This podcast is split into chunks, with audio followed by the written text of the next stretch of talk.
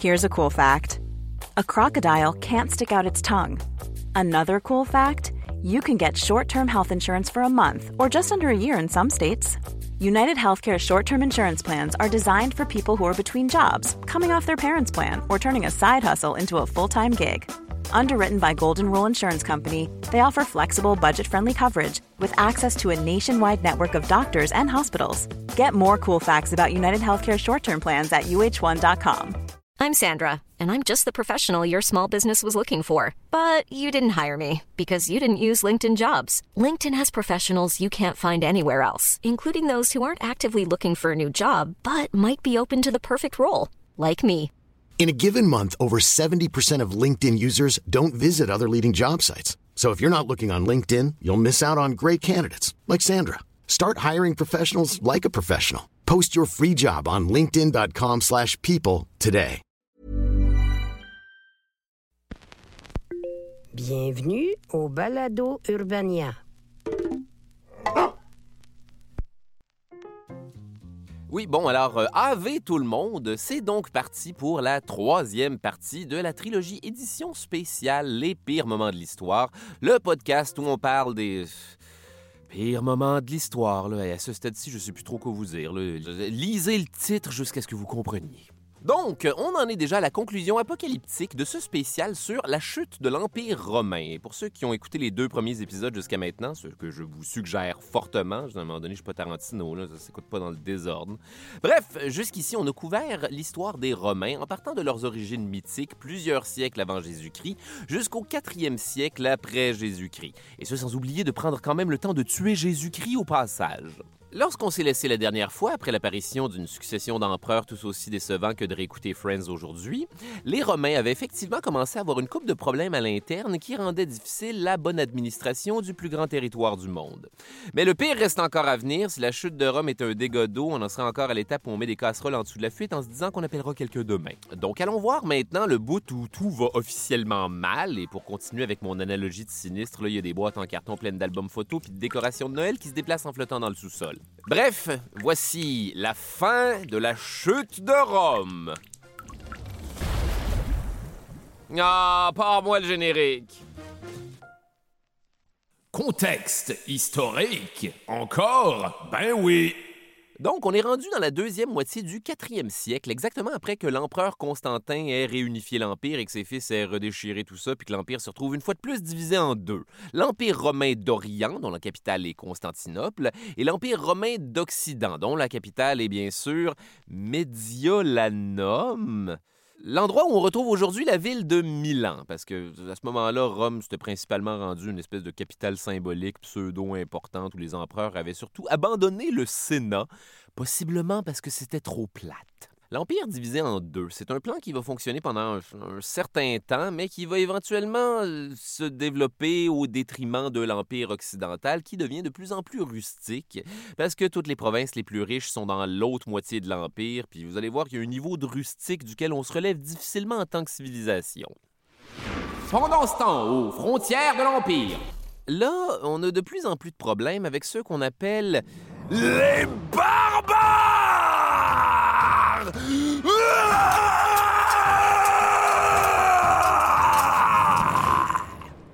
avant que vous imaginiez quelque chose de trop Conan le barbare, on parle pas nécessairement ici de tribus de culturistes en très gros torse avec des boucles d'oreilles en crâne de bébé puis des espèces de speedo en fourrure. Non, en fait, on désignait les territoires européens au nord de l'Empire comme la barbarie. Et dans l'esprit romain, les barbares, c'était tout simplement les gens qui ne parlaient pas latin et qui habitaient hors de l'Empire. Donc, on les appelait pas nécessairement les barbares dans le sens de les gros barbares caves qui puent puis qui sont pas capables d'utiliser une fourchette, même si beaucoup de Romains pensaient effectivement ça. D'ailleurs, à cette époque-là, les fourchettes n'étaient inventées pour personne. Tout le monde perd. Détail intéressant. La notion de barbare comme une insulte pour désigner quelqu'un de rustre nous provient en fait du siècle des Lumières, ce qui nous amène mille ans plus tard à une époque où les bien-pensants des salons de Paris fantasmaient tellement sur l'Antiquité que l'idée de pas être romain leur était carrément grossière. Mais en même temps, c'était aussi le siècle où le monde portait des perruques puis des talons hauts en se lisant des sonnets coquins. C'était facile d'avoir l'air de Chewbacca comparé à ce monde-là. Donc, les barbares étaient organisés en un casse-tête de tribus germaniques qui faisaient régulièrement du trouble aux frontières depuis l'époque de l'empereur philosophe Marc Aurèle. Car dois-je vous le rappeler, l'homme ordinaire est exigeant envers les autres, alors que l'homme exceptionnel est exigeant envers lui-même. Euh, vos citations qui ont passé à la postérité ne veulent rien dire en ces lieux, Marc Aurel. C'est bien correct. J'en profite d'ailleurs pour n'exiger rien de vous. Vous voyez ce que je viens de faire? Hmm Vous devenez gossant très rapidement, ô roi philosophe. Une de ces tribus barbares les plus populaires, c'était d'ailleurs les Go. Ça s'écrit G-O-T-H, mais ça se prononce Go parce que Goth, c'est ce que j'étais au cégep quand ma barbichette était rectangulaire et mauve. L'affaire, c'est que les Go font souvent des incursions en territoire romain à cause de problèmes sur leur propre territoire, allant de la surpopulation aux catastrophes naturelles jusqu'aux batailles avec les autres barbares et pourquoi pas parfois par simple attrait pour le monde romain et ses possibilités infinies en termes de prendre un bain. Et que dire de l'aération sous cette toge? Oupsie mais ils avaient surtout besoin de nouvelles terres parce que, croyez-le ou non, les barbares avaient eux aussi leurs propres problèmes de barbares. Et oui, à partir de l'an 376, ils vont être envahis par les alias les méchants avec des longues moustaches puis des yeux jaunes dans Moulane. Et avant que ça porte à confusion, ça s'écrit H-U-N. Regardez, Centurion. Un, un. Eh, Combien avez-vous dit qu'ils étaient? Euh, Jusqu'à présent, ce n'est qu'un un. Donc deux. Non, il n'y a qu'un seul un. Donc un. Pourquoi insistez-vous pour le dire bizarrement comme ça? Parce que ce sont des un Ah, ils sont plusieurs maintenant. Écoutez, une bonne fois pour toutes. Combien de un sont-ils? Un Bon, eh bien, je crois qu'il est temps que je prenne ma retraite. Salut la compagnie! Bref, les Huns vont mettre l'Europe à feu et à sang avec une force spectaculaire de beaucoup de cavaliers qui tirent à l'arc et qui prennent tout le monde par surprise les culottes baissées avec une façon de faire la guerre que personne connaît. Ce sont de farouches guerriers et on peut même dire que un 1 vaut mieux que deux, tu l'auras. Détail intéressant on ne sait pratiquement rien des Huns parce qu'ils n'ont jamais développé de système d'écriture et on pense qu'ils venaient peut-être du Kazakhstan actuel et qu'ils auraient préalablement essayé de conquérir la Chine avant de trouver que finalement c'était trop de travail puis décider à la place que c'était pas mal plus facile de juste foncer comme une boule de quilles directement dans les tribus barbares européennes. Sinon, l'autre chose qu'on connaît des Huns, c'est que... Détail dark. Ils avaient une pratique qu'on appelle la déformation crânienne artificielle, qui consiste à créer une caste noble instantanément reconnaissable en déformant le crâne des bébés un en longueur, avec du bois puis des bandelettes. évidemment, on faisait ça sur des poupons, donc des êtres crâniennement très malléables. Le design de crâne préféré des uns est conique et le plus en hauteur possible. Et effectivement, personne ne devait être capable de détacher leurs yeux de leur grosse tête de coned qui, plus tard dans l'histoire, aurait été le cauchemar de quiconque est assis derrière eux au cinéma. Sans doute incommodés par ces étranges étrangers et leur toute nouvelle variété de formes de tête, les Goths vont sacrer leur camp sur le territoire de l'Empire romain dans des mouvements migratoires de plus en plus importants, en se rendant de l'autre côté du Rhin et du Danube, deux rivières en Allemagne qui en marquent les frontières. L'affaire, c'est qu'à un moment donné, ça va finir par faire tellement de go à gogo que l'empereur romain d'Orient va dire vous avez bel et bien rejoint la boîte vocale de l'empereur romain d'Orient. Je suis malheureusement occupé à repousser les attaques des Perses sassanides encore une fois. Donc, si vous êtes des Goths, allez vous installer en Thrace, tiens, et si possible, essayez de vous y rendre sans laisser de traces. Haha mais plus sérieusement, n'hésitez surtout pas à en profiter pour former des unités mercenaires bon marché, question de défendre les frontières, ou mieux encore, faire office de zone tampon entre nous et les Huns. Leurs têtes sont trop longues pour laisser présager quelque chose de bon. Allez, j'y retourne. Pour Rome La boîte vocale de la personne que vous essayez de joindre est pleine. Contre toute attente, l'afflux de 100 000 barbares en quête de maison va avoir des conséquences désagréables, caractérisées par un certain manque de nourriture parce qu'il y a bien trop de monde. Problème que les Romains vont essayer de régler auprès des réfugiés Go en ne les aidant pas. Détail dark. En fait, oui, on va les aider, mais en les forçant à vendre leurs enfants contre de la viande de chien, et ce, au ratio moyen de un chien par enfant, ce qui est effectivement plutôt chien pour les enfants et plutôt enfant pour les chiens. Non, ça fonctionne pas dans l'autre sens. Tout ceci va donc mener directement à la révolte généralisée des Goths qui vont alors décider de s'allier avec d'autres tribus germaniques, incluant les Huns, pour aller dire leur façon de penser à l'Empire romain d'Orient. On va appeler ce conflit-là les guerres gothiques. Vous m'excuserez, mais je peux pas imaginer autre chose que deux personnes avec des gants en main de squelettes phosphorescentes qui se battent dans une ruelle pour un noir à lèvres. Les Goths vont donc ravager les Balkans pendant deux ans, conflit qui va culminer en 378 à la bataille d'Andrinople en Turquie, où Barbares et compagnie vont incendier des bottes de foin pour créer un écran de fumée extra chiant et incommodant pour les Romains. Ils vont arriver super déshydratés par la marche parce qu'en plus le champ de bataille est en haut d'une colline excessivement haute.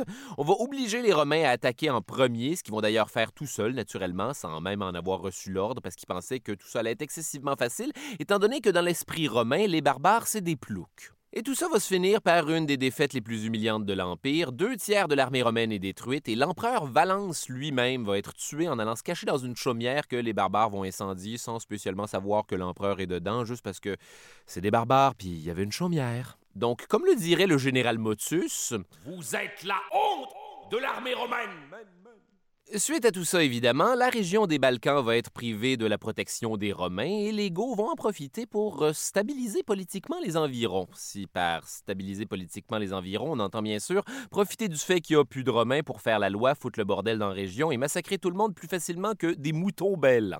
Les seuls qui seront pas pillés par les Goths, c'est les habitants des villes fortifiées, mais vraiment juste parce que les barbares avaient pas d'engin de siège pour sacrer mur à terre. Hé, vous Ouvrez donc les portes de la cité pour le fun. On vous promet que nous ne sommes pas des Goths. Tout de suite, mon brave. Hé, attendez Vous êtes clairement des Goths avec vos grosses moustaches et vos casques avec des ailes d'oiseau que vous n'avez probablement jamais portés. Et j'imagine que la seule raison pour laquelle vous voulez que j'ouvre la porte, c'est pour tous venir nous piller parce que vous n'avez pas d'engin de siège. J'ai raison? Bon, ça valait la peine d'essayer. Venez les Goths, allons nous concentrer sur des villages faits en paille. Un, deux, trois, go Heureusement pour eux, les Romains avaient un empereur de rechange dans le coffre exactement pour ce genre de situation, qui va essayer de calmer le problème Go en leur envoyant Théodose, un général d'Hispanie, qui va passer les quatre prochaines années à passer la mop derrière les barbares jusqu'à ce qu'on réalise que c'est malheureusement pas possible de se débarrasser d'eux, ni de les repousser, ni de les exterminer, ni de les réduire en esclavage. Alors, à la place, il va opter pour leur donner des terres aux frontières de l'Empire, comme si en fin de compte ils avaient été conquis d'un certain point de vue. Pitoyable Romain, vos terres sont à nous maintenant. Non, pas tout à fait, puisque l'on vous les offre et que c'était notre intention depuis le début. Tiens, voilà, l'Empire vous accueille à bras ouverts. De rien.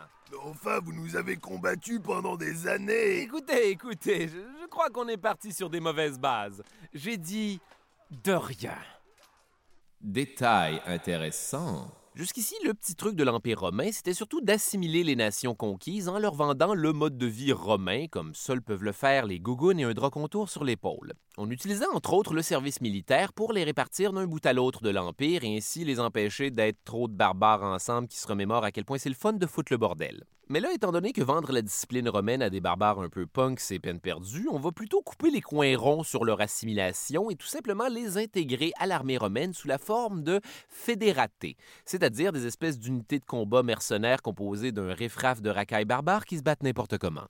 Seul bémol, la plupart d'entre eux en ont rien à foutre de Rome parce qu'ils sont jamais allés là et qui sont surtout loyaux à l'argent. En fait, c'est presque comme si les barbares n'avaient pas vraiment été conquis en fin de compte. Bref, Théodose va mettre fin aux guerres gothiques en 382 et les Goths qui se sont installés en Empire vont devenir les Visigoths. Ça s'écrit avec un W, mais ça se prononce comme un V. Là. Faites pas comme moi les appeler les Wheezygoths pendant des années, comme si c'était une marque de petits yogourts en bouteille à boire sur le pouce en route vers l'école. Maman, hein? Il reste plus de Wheezygoths! Ah, Félix, ta gueule. Les autres Goths qui vont choisir de rester de l'autre côté des frontières vont être appelés les Ostrogoths, avant que ça devienne une insulte de premier ministre pour des jeunes qui vapotent sa brosse à bord d'un avion Sunwing. Et je vous parle même pas des chances que de par le temps que l'épisode soit sorti, ce référent-là ait déjà plus de sens pour personne. Yeah, l'actualité. Donc, pour le remercier de cette solution au conflit, on ne peut plus élaborer sur une napkin, Théodose va être ni plus ni moins que fait empereur et immédiatement être confronté à de multiples usurpateurs du trône d'Occident. Il va y avoir une série de conflits armés, notamment à la bataille de Frigidus contre dénommé Eugène et sa horde de Francs. Un conflit qui va avoir cette particularité que chaque côté va se battre en utilisant principalement des mercenaires barbares, ce qui est quand même un certain investissement de la part des barbares pour des enjeux dont, à toute fin pratique, ils se contre-torchent comme jamais. Je vous rappelle qu'au point où on en est, les mercenaires barbares composent déjà le quart de l'armée romaine, puis le cerveau de l'opération Organiser les barbares pour combattre les barbares de quelqu'un d'autre va d'ailleurs être nul autre qu'un demi-barbare du nom de Stylicon. Ave, c'est moi, Stylicon. En fait, je me considère personnellement comme full romain, mais personne à Rome ne me respecte parce que mon père est un barbare. Ce qui est par contre une excellente nouvelle quand vient le temps de mobiliser l'assistance du chef go le plus populaire de l'époque. Alaric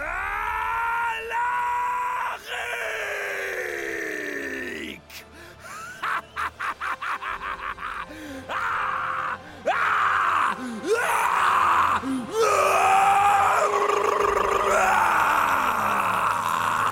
Ah, Alaric, L'empereur Théodose vous échange 20 000 de vos hommes contre suffisamment de nourriture pour les maintenir de bonne humeur.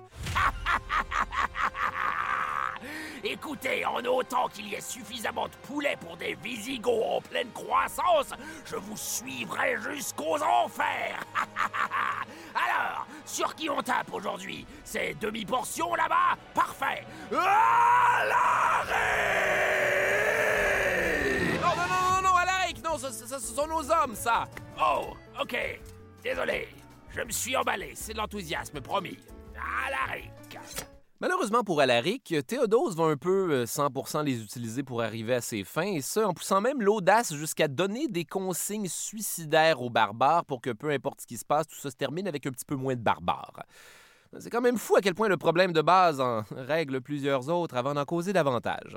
Parce que là, même après une victoire des troupes d'Alaric, où Théodose va d'ailleurs en profiter pour réunir les deux empires sous un seul empereur une fois de plus, c'est-à-dire lui, Théodose va pochement décider de renvoyer les Visigoths chez eux sans vivre ni ravitaillement, alors que tout ce qu'Alaric et ses hommes demandaient finalement, c'est l'équivalent en antiquité de la pizza après un déménagement. Et ça, disons qu'Alaric va s'en souvenir en mot-à-dit quand il va décider de se payer lui-même en payant tout sur son passage jusqu'à la maison. Elle aussi d'ailleurs, puis Hiring for your small business? If you're not looking for professionals on LinkedIn, you're looking in the wrong place. That's like looking for your car keys in a fish tank. LinkedIn helps you hire professionals you can't find anywhere else, even those who aren't actively searching for a new job but might be open to the perfect role. In a given month, over 70% of LinkedIn users don't even visit other leading job sites. So start looking in the right place. With LinkedIn, you can hire professionals like a professional. Post your free job on linkedin.com/people slash people today. When you make decisions for your company, you look for the no brainers. And if you have a lot of mailing to do, stamps.com is the ultimate no brainer. It streamlines your processes to make your business more efficient, which makes you less busy. Mail checks, invoices, legal documents, and everything you need to keep your business running with stamps.com. Seamlessly connect with every major marketplace and shopping cart. Schedule package pickups and see your cheapest and fastest shipping options from different carriers with rates up to 89% off USPS and UPS rates. And with the stamps.com mobile app, you can take care of mailing and shipping wherever you are. Make the same no-brainer decision as over 1 million other businesses with stamps.com. Sign up with code program for a 4-week trial plus free postage and a free digital scale. No long-term commitments or contracts. That's stamps.com. Code program. et à quelqu'un d'autre. Un an plus tard, en 395, Théodose meurt et sans surprise, l'Empire se voit une fois de plus divisé entre ses deux balourds de fils, Honorius et Arcadius, qui seront, comment dire, des empereurs de merde. Donc, si je comprends bien, Arcadius, moi je vais prendre l'Occident et toi tu vas prendre l'Orient, c'est ça? C'est quoi l'Orient, Honorius? Mais enfin, imbécile, c'est évident que je ne connais pas la réponse à cette question. Désolé, frérot. Une chance que c'est moi le cerveau. En fait, si une personne va tirer son épingle du jeu dans tout ça, c'est Stylicon, qui n'est effectivement pas si con. Il va en profiter pour devenir le tuteur du jeune empereur Honorius en Occident et diriger l'Empire en usant de son influence sur lui, parce que faut-il le rappeler, Honorius, c'est un moron. D'ailleurs, Stylicon va aussi essayer de faire la même affaire avec Arcadius en Orient avant de se faire rapidement taper sur les doigts par un autre tuteur qui voulait faire la même affaire. Hé, mon petit Arcadius, tu, tu te souviens de moi? C'est c'est Stylicon, j'étais j'étais le général préféré de ton père. Ça va? Tu tu t'en sors en tant qu'empereur romain d'Orient? J'ai entendu dire que tu collectionnais les cartes de gladiateurs. Est-ce qu'on peut vous aider, monsieur? Non, non, non, pas du tout. J'étais justement en train de sortir à reculons par la fenêtre. Écris-moi s'il y a quoi que ce soit, Arcadius.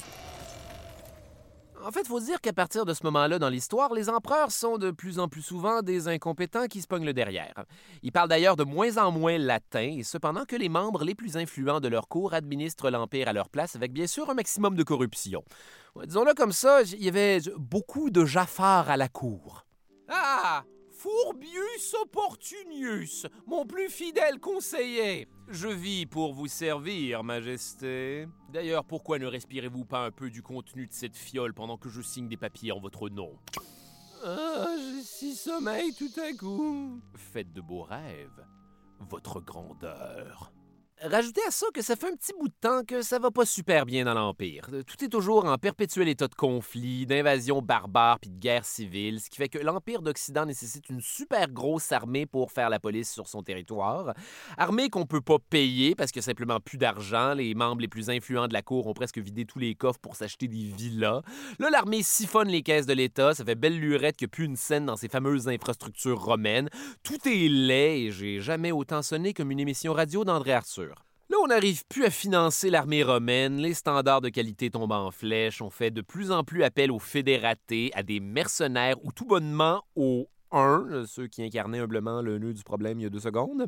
C'est donc exactement le moment que va choisir Alaric et ses Visigoths pour revenir foutre le bordel en Italie.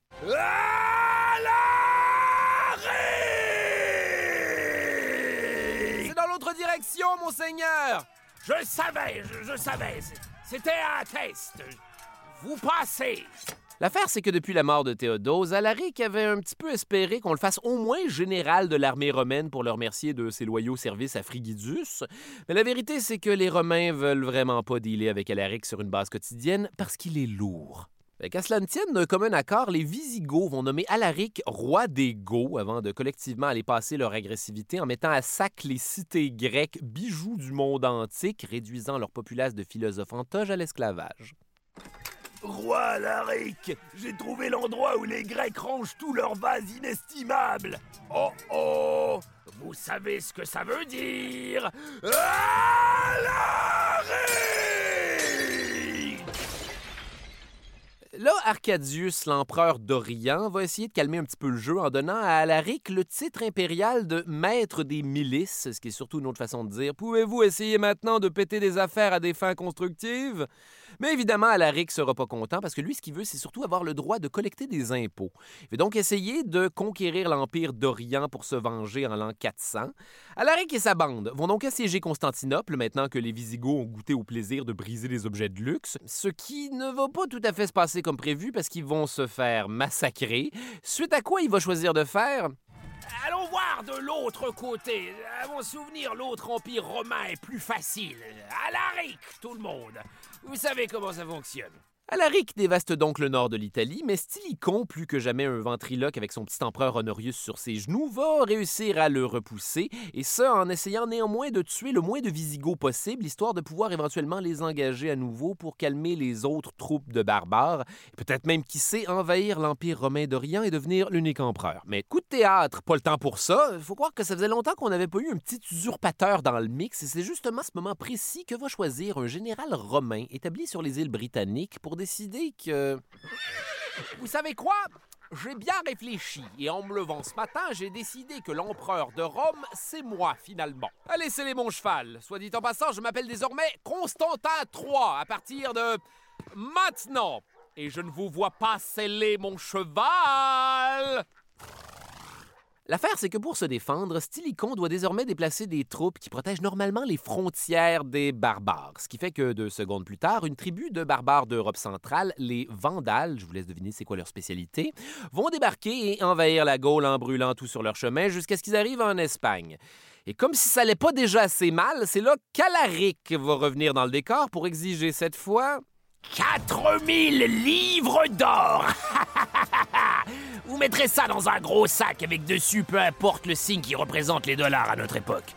Contre toute attente et surtout contre la volonté du Sénat, Stylicon, qui veut garder les de son bar, va payer Alaric, mais également en profiter pour le nommer chef des milices de Gaule, en espérant que ça le motive à essayer d'aller se débarrasser de Constantin III, l'usurpateur des îles britanniques, dans cette fameuse destruction productive qu'on essaie constamment d'y faire comprendre. Ou qu'au moins Alaric finisse par mourir une bonne fois pour toutes en essayant. Bonne idée, mais ça ne sera pas si simple. Parce que dans un autre move, on ne peut plus à l'Aric, le roi des Goths va plutôt envoyer un autre général barbare affronter Constantin III à sa place, qui va pas réussir et va devoir rentrer tout nu parce qu'en traversant les Alpes, il a été dévalisé par des brigands. Détail dark. En 408, quelqu'un va faire croire à l'empereur Honorius que Stylicon cherchait à le détrôner. Bon, c'est peut-être pas vrai, mais pour Honorius, ça va être la goutte d'eau qui fait déborder l'amphore et il va émettre un ordre d'exécution contre Stylicon en se souvenant soudainement que c'est un demi-barbare puis qui fait pas mal tout le temps des magouilles avec des barbares quand on y pense. On va faire tuer Stylicon, mais aussi exécuter toute sa famille, tous ses alliés barbares qui n'ont pas trop d'amis pour les défendre, juste au cas où quelqu'un aura envie de faire un autre Stylicon. Et devinez maintenant qui va en profiter pour revenir faire du grabuge. Alaric est là! Et j'ajouterais même que ça va faire mal, ça va cogner la bagarre. En fait, cette fois-ci, il revient pour demander des terres à l'empereur Honorius, suite à quoi il va se faire répondre Mange-moi les grappes, Alaric, sale allié de Stylicon. L'Empire d'Occident est parfaitement à l'abri de tes magouilles, sac à merde. Allez-y quand même, mollo, Majesté. Faites donc un petit dodo. Euh... La réponse d'Alaric est donc carrément d'assiéger Rome, le cœur symbolique de l'Empire, et pas juste une fois. Entre 408 et 410, Alaric va faire le siège de Rome trois fois. Les deux premières fois, il va se contenter d'affamer les habitants sans même entrer dans la cité, parce qu'on va finir par lui faire le bon vieux truc de le payer pour qu'il s'en aille. On va lui offrir donc 5 000 livres d'or, 30 000 livres d'argent, 4 000 tuniques en soie, 3 000 étoffes teintes en rouge, étrangement spécifique, mais OK, et 3 000 livres de poivre, ce qui est ironique pour une facture aussi salée. Suite à quoi, selon la légende, les Romains vont lui demander Mais que nous restera-t-il maintenant, ô puissant Alaric Vos vies. Et ça, qu'est-ce que tu veux répondre à ça? En 409 maintenant, là, Alaric veut juste des terres en Italie pour ses Visigoths, mais à ce stade-ci, l'empereur refuse de lui adresser la parole. Et fouillez-moi, ce détail-là me fait beaucoup rire. Surtout que la solution d'Alaric à tout ça, ça va être ni plus ni moins qu'instaurer son propre empereur fantoche à Rome, pas pour régner, juste pour que quelqu'un puisse aller parler avec Honorius. Là, ils vont se faire le truc du vous direz à Alaric d'aller se faire maître. L'empereur vous dit de. Ouais, c'est bon, j'ai compris. Et là, Alaric va finir par perdre cette fameuse patience de Visigoth et aller régler le problème en saccageant Rome une troisième fois pendant trois jours. Ce qu'on va d'ailleurs appeler le sac de Rome, possiblement parce qu'il a pillé la ville avec un très gros sac. C'est une joke, ça n'a pas rapport. Détail phoné, mais dark dans son fond. Juste pour vous donner une idée d'à quel point Honorius était un empereur déconnecté, quand on va lui annoncer que Rome a péri, il va répondre Mais pourtant, elle vient tout juste de manger dans ma main parce qu'il pensait qu'on lui parlait de sa poule préférée, qui s'appelait également Rome. Et quand on va lui chuchoter à l'oreille, euh, Rome la ville, Majesté. À ce qui paraît, il va être full soulagé qu'au moins la poule soit correcte. Il était peut-être effectivement temps que tout ça s'écroule finalement. D'ailleurs, même si elle n'est plus la capitale, le pillage de Rome va être un moment décisif de son histoire. Elle a perdu de son prestige, c'est la première fois que le cœur de l'Empire est atteint par les envahisseurs, plus rien n'est officiellement sécuritaire, l'Empire romain n'est plus invincible.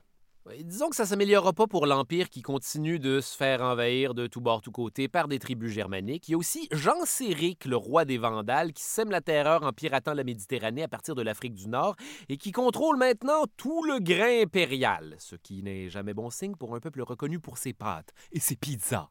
Là, heureusement, Honorius va mourir, mais pour être aussitôt remplacé par l'empereur Valentinien III, qui est pire que tout. Finalement, en 450, c'est les Huns qui sont de retour avec à leur tête conique un tout nouveau roi plus terrifiant que jamais, Attila le 1. qu'on surnommait affectueusement le fléau de Dieu. Détail dark. Ça n'allait pas bien. Détail intéressant. Tranquillement et depuis déjà quelque temps, Attila a pris le contrôle de tous les peuples de Barbarie. Il va entre autres soumettre les Ostrogoths et rassembler tous les uns en un empire si vaste et puissant qui vont essayer d'assimiler les Romains.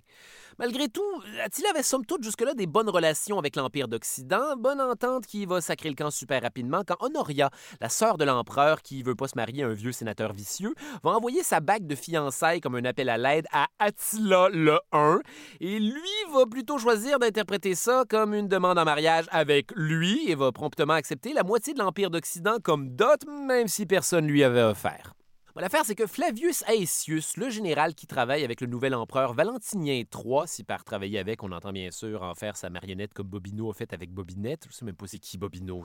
Comment ça se fait que j'ai ce référent-là?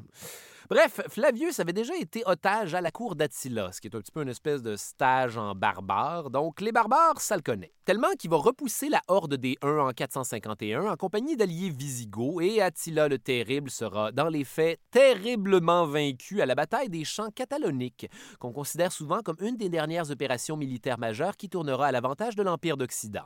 Attila, quant à lui, va essayer de revenir se venger, mais il n'y aura pas le temps parce que l'année d'après, il va mourir d'avoir trop saigné du nez pendant sa nuit de noces. Je ne niaise tellement pas. Oh Attila, mon chou, je sais que tu es horriblement déçu de ne pas avoir conquis ces barbares de Romains. Mais Pourquoi ne viens-tu pas essayer de m'envahir moi à la place? Bon,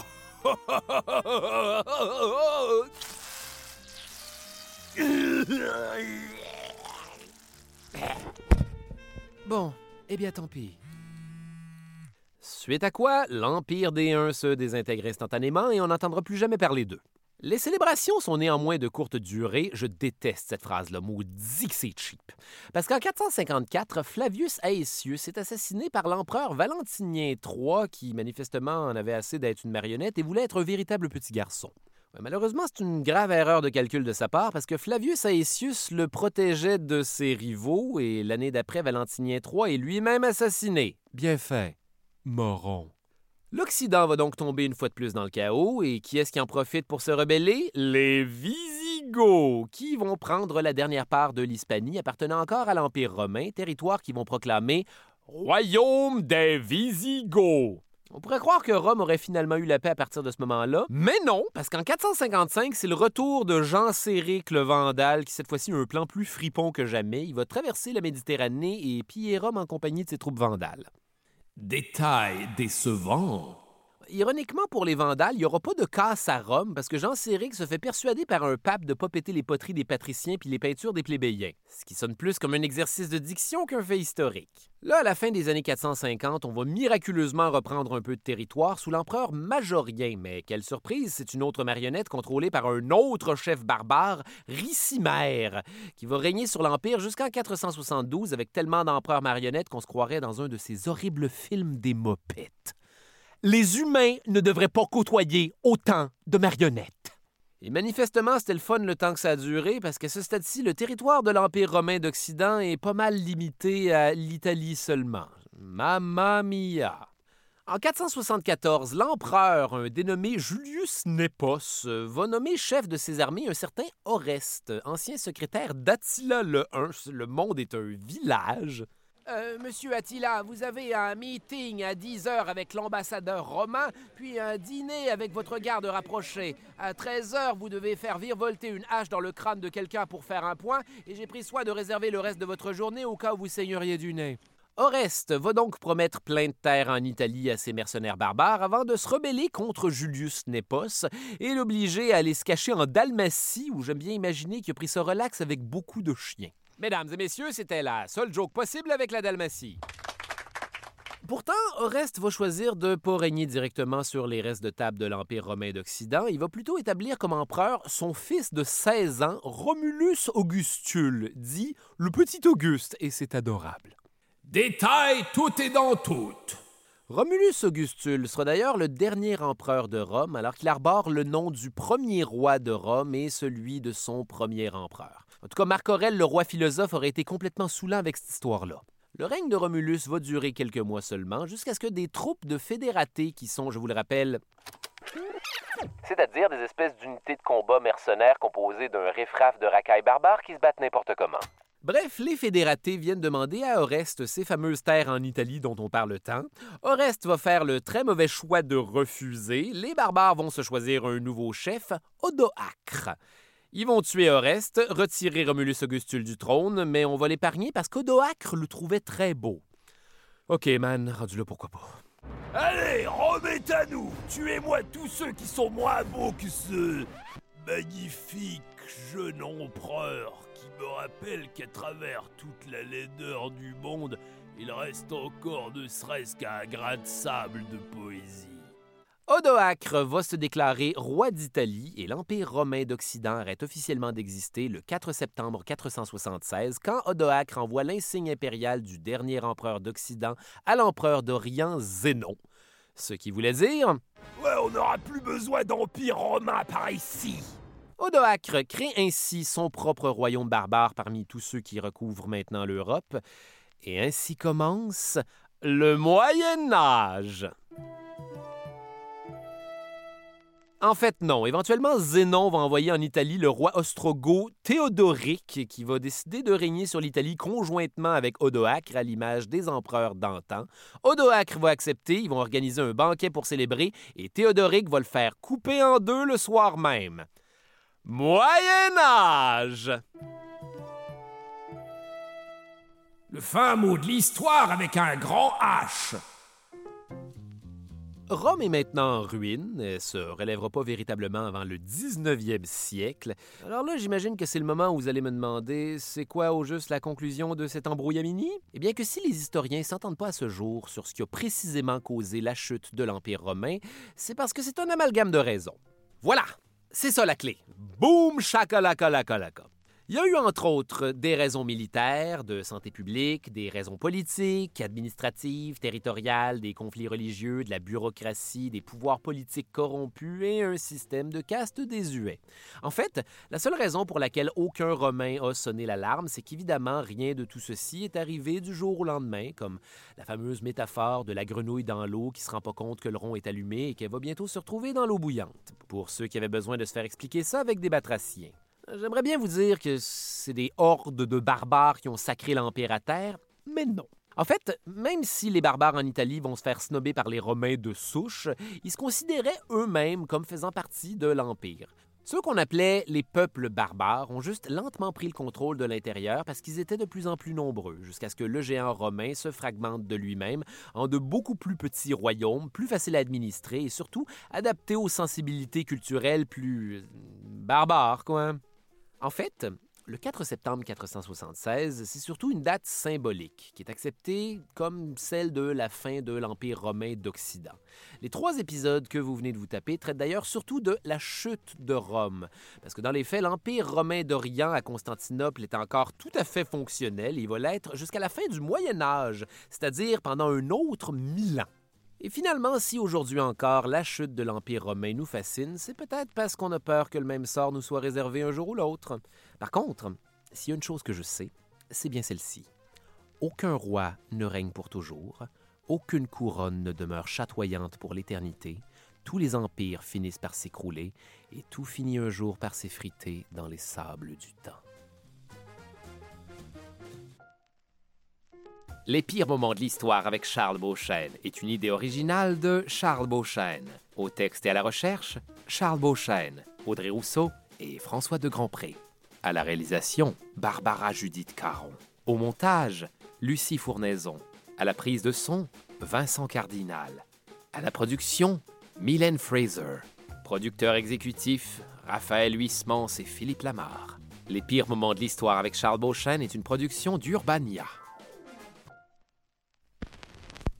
C'était un balado Urbania. Abonnez-vous donc.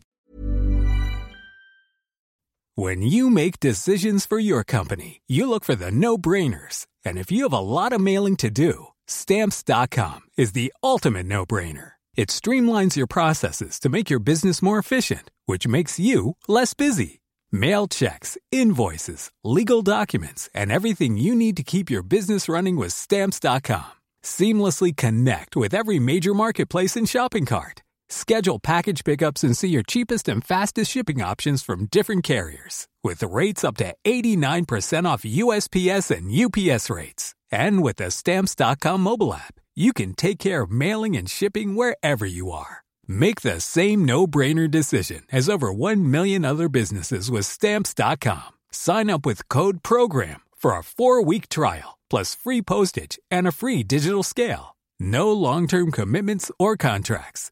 That's Stamps.com. Code PROGRAM.